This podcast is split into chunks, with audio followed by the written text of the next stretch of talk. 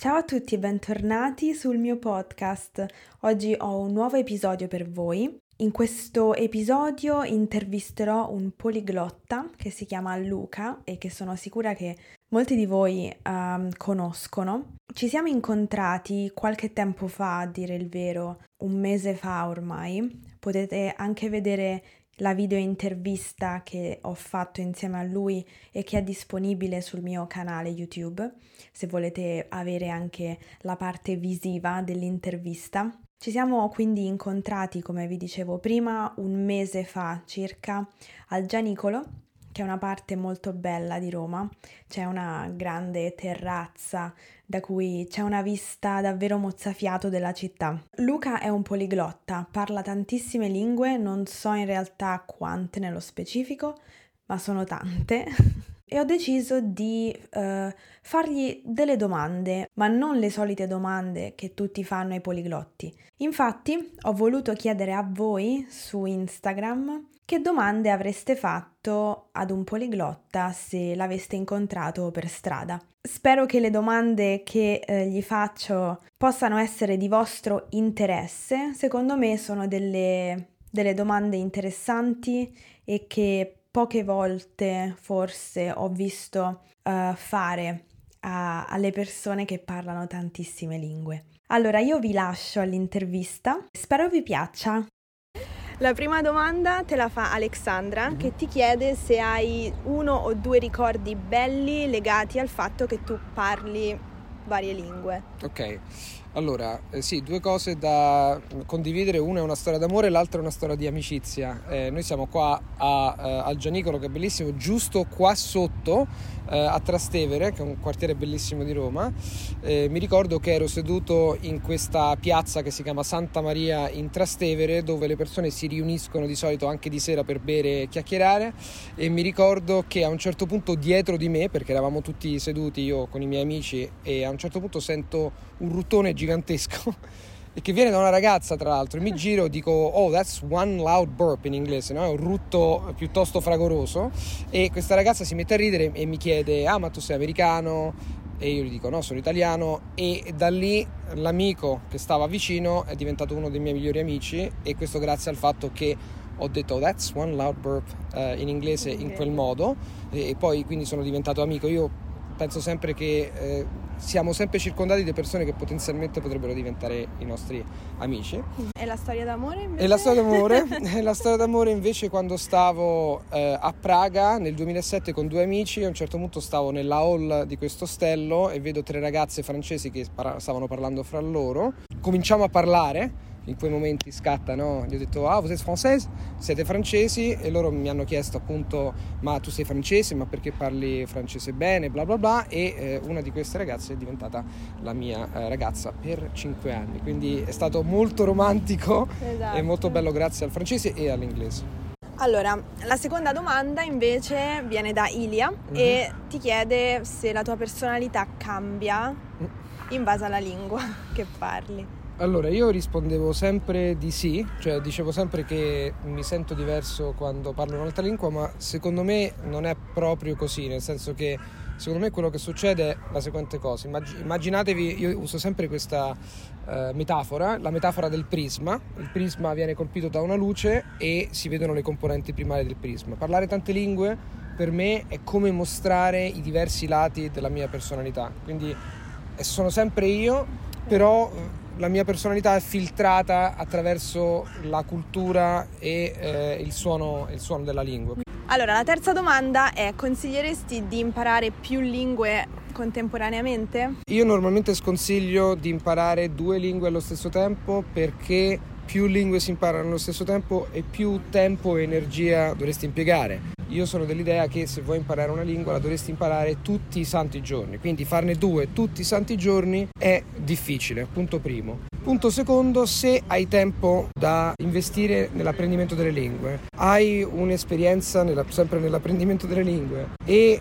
diciamo non scegli due lingue che sono troppo simili come l'italiano e lo spagnolo, il tedesco e l'olandese, il russo e il polacco, allora potrebbe anche andare bene. Quindi la risposta è dipende da tutta una serie di circostanze. Una cosa importante da evidenziare è che io sconsiglio comunque di imparare due lingue troppo simili perché di solito confliggono nella tua testa. Esatto. Perché hanno strutture simili, quindi il tuo cervello va a pescare strutture sì. simili e poi tu ti ingarbugli tutto esatto. mentalmente. E questo mi porta in realtà alla quarta domanda. Allora, come fare appunto per non confondere lingue della stessa famiglia? Diciamo che in generale per evitare di confondere eh, due lingue che sono simili, quello che faccio è la seguente cosa. Imparo una lingua sempre ad un livello che mi permette di identificarmi con quella lingua. Finché non hai costruito quello che io definisco un nucleo linguistico, non passo a un'altra lingua simile. Se io imparassi da zero sia lo spagnolo che il francese sarebbe un disastro, punto primo. Ma se io per esempio emigro in Spagna e già conosco il francese e parlo lo spagnolo tutti i giorni, l'errore da evitare è dimenticarsi il francese non usandolo mai. Quindi la risposta è se vuoi, diciamo, non confondere le due lingue, primo devi stabilire due identità differenti. Per evitare anche di perderle dovresti cercare di usarle tutte e due. Nella nostra testa ci sono due meccanismi, quello di immagazzinamento e quello di recupero. Quando parli poco una lingua, quel robottino che va a prendere le informazioni eh, si rompe e quindi non ti vengono più le parole in quella lingua. E poi un'altra cosa che faccio per evitare di confonderle è sostanzialmente stabilire un'identità precisa in ogni lingua specifica. Un'altra domanda è come fai a trovare persone con cui parlare le varie lingue? Ah, di persone ce ne stanno ovunque, qua ne passano a frotte. Sì, però, però non... il, diciamo, la domanda era consigli per una persona introversa. Ecco, sì, perché io parlerei a chiunque, cioè io esatto. mi giro e esatto. parlo. Però mettiti nei panni di una persona che è molto timida e introversa. Come, oh. come si fa? Anzitutto vorrei permettere questo, io non so se credere al fatto che ci sono persone introverse o estroverse, o meglio, ci sono sicuramente persone che sono più timidi di altre, però eh, il consiglio base è che anche io ero timido, non non sembra, ma ero abbastanza introverso. Secondo me l'esperienza cambia le persone. Ovviamente per cambiare dovresti un minimo buttarti. Per le persone particolarmente timide quello che consiglierei di fare è fare le cose per gradi. Ho letto di recente in un commento che mi ha colpito di una persona che ha scritto sono così timida che l'idea anche di assumere un insegnante su una piattaforma mi terrorizza. Io invece direi che quella è l'opzione che uno potrebbe scegliere, e cioè adesso attualmente ci sono un sacco di piattaforme che puoi utilizzare per cercare un insegnante che ti vada a genio. E questo insegnante che ti va a genio lo puoi vedere, puoi vedere una persona che parla, presentarsi, puoi vedere le recensioni che vengono lasciate dalle altre persone. Se ti dà fiducia, secondo me dovresti prendere il coraggio a due mani e fare una prima conversazione di 15-30 minuti con questa persona persona. Non è difficile, sarai su Skype, eh, sai a casa tua. Puoi eh, riattaccare quando puoi. Vuoi. riattaccare quando vuoi. Se, se, se, sei nel panico attacca e dici che dovevi andare di corsa al bagno. Però eviterei di buttarsi in situazioni che ti stressano troppo, quindi prendere prima una situazione in cui puoi gestire eh, questa conversazione, non devi per forza parlare nella lingua madre, anche per rilassarti puoi, se sei americano puoi parlare in inglese, se invece parli un'altra lingua parli nella tua lingua madre a quella persona, se, se quella persona parla quella lingua, è importante avere una lingua di tramite, sì. se possibile, ti rilassi, cominci a dire le tue prime parole, appuntatevi magari prima di parlare qualcosa di cui volete parlare. Ah, voglio parlare di questo, questo e questo, in maniera tale che sapete di cosa parlate, esatto. perché se no esatto come avanzare da un livello B2 a un livello C1? Perché spesso ci si trova bloccati no? tra mm-hmm. vari livelli.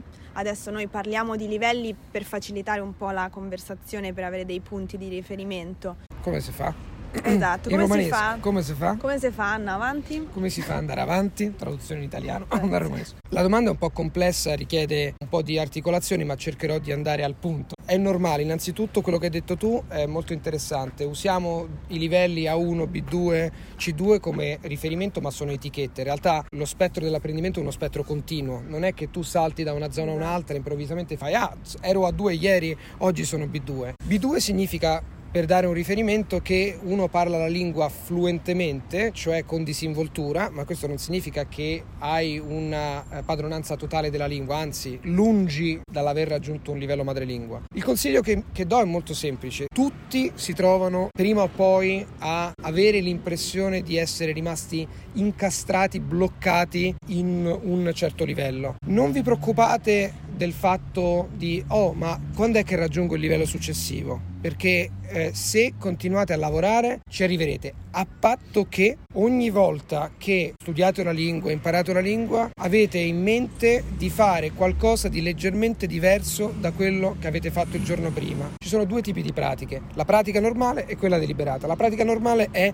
semplicemente per esempio per lo speaking, ok, vado su Skype e faccio una conversazione, inve- oppure eh, parlo con te in francese, parliamo per il gusto di parlare, cose che faresti normalmente eh, quando si tratta di parlare, leggere, eccetera, eccetera. Poi però c'è la pratica deliberata, un concetto inventato da un signore che si chiama Erickson, che consiste nel usare la lingua, questo vale per tutte le abilità, ma in particolare per l'apprendimento delle lingue, usare la lingua in maniera tale da progredire. Un esempio concreto. Se io e te parliamo in francese tutti i giorni così, certo migliori un po' perché è comunque pratica, ma se io e te ci mettiamo su Skype oppure facciamo una, una lezione one on one e tu decidi prima di cosa parlare, poi ti cerchi le parole, mi fai un discorso, io ti do il feedback, ti correggo qui e lì, tu riascolti quello che hai fatto, ti autocorreggi, ci lavori sopra, la pratica deliberata significa registrare, prepararsi, è un lavoro in più che ovviamente richiede un certo,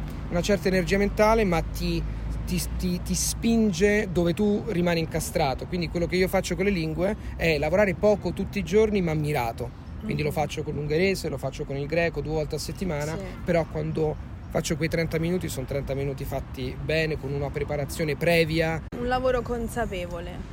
Bravissimo. Siamo arrivati all'ultima domanda in realtà non è una domanda. È un'affermazione. È un'affermazione, esatto. Allora, l'input e l'output. Uh-huh. L'importanza dell'equilibrio nell'apprendimento. La base dovrebbe essere l'input, perché più input fai e meglio è. Non puoi far uscire qualcosa se prima non entra nelle orecchie, giusto? Esattamente. Grazie a internet eh, l'input lo puoi prendere ovunque, qualsiasi cosa che sì. ti viene in mente. Parlare o scrivere è un po' più difficile perché per parlare puoi sempre parlare da solo, che è un ottimo consiglio, però parlare con qualcuno significa avere un'interazione significativa e quindi importante. Direi che la risposta è dipende dalla zona di apprendimento in cui sei. Se sei un principiante io farei l'80-90% di input, se sei intermedio comincerei a fare una 70-30, sempre 70 di input e 30% di output. L'input è la cosa fondamentale, l'output una volta che cominci a parlare poi dipende da te, se, sei, se vivi nel paese parlerai un sacco, se non vivi in quel paese parlerai di meno, dipende dalle circostanze. Perfetto. Grazie. Prego. Grazie per aver Prego. risposto a queste domande. È stato un piacere. E spero che sia utile per voi, spero che sia utile sia per quanto riguarda il contenuto, sia per diciamo fare un piccolo esercizio di ascolto. E eh, vi abbiamo messo alla prova perché abbiamo scelto un posto molto trafficato. Però diciamo è, è la, la, normalità, no? La normalità, è la vita, è la normalità. Baci e abbracci dal Gianico. Ciao. Ciao. Questo è tutto per l'episodio di oggi, spero che vi piaccia. Potete ascoltare il mio podcast su Spotify, SoundCloud e iTunes. Io vi ringrazio per aver ascoltato questo episodio e noi ci sentiamo nel prossimo. A presto, ciao!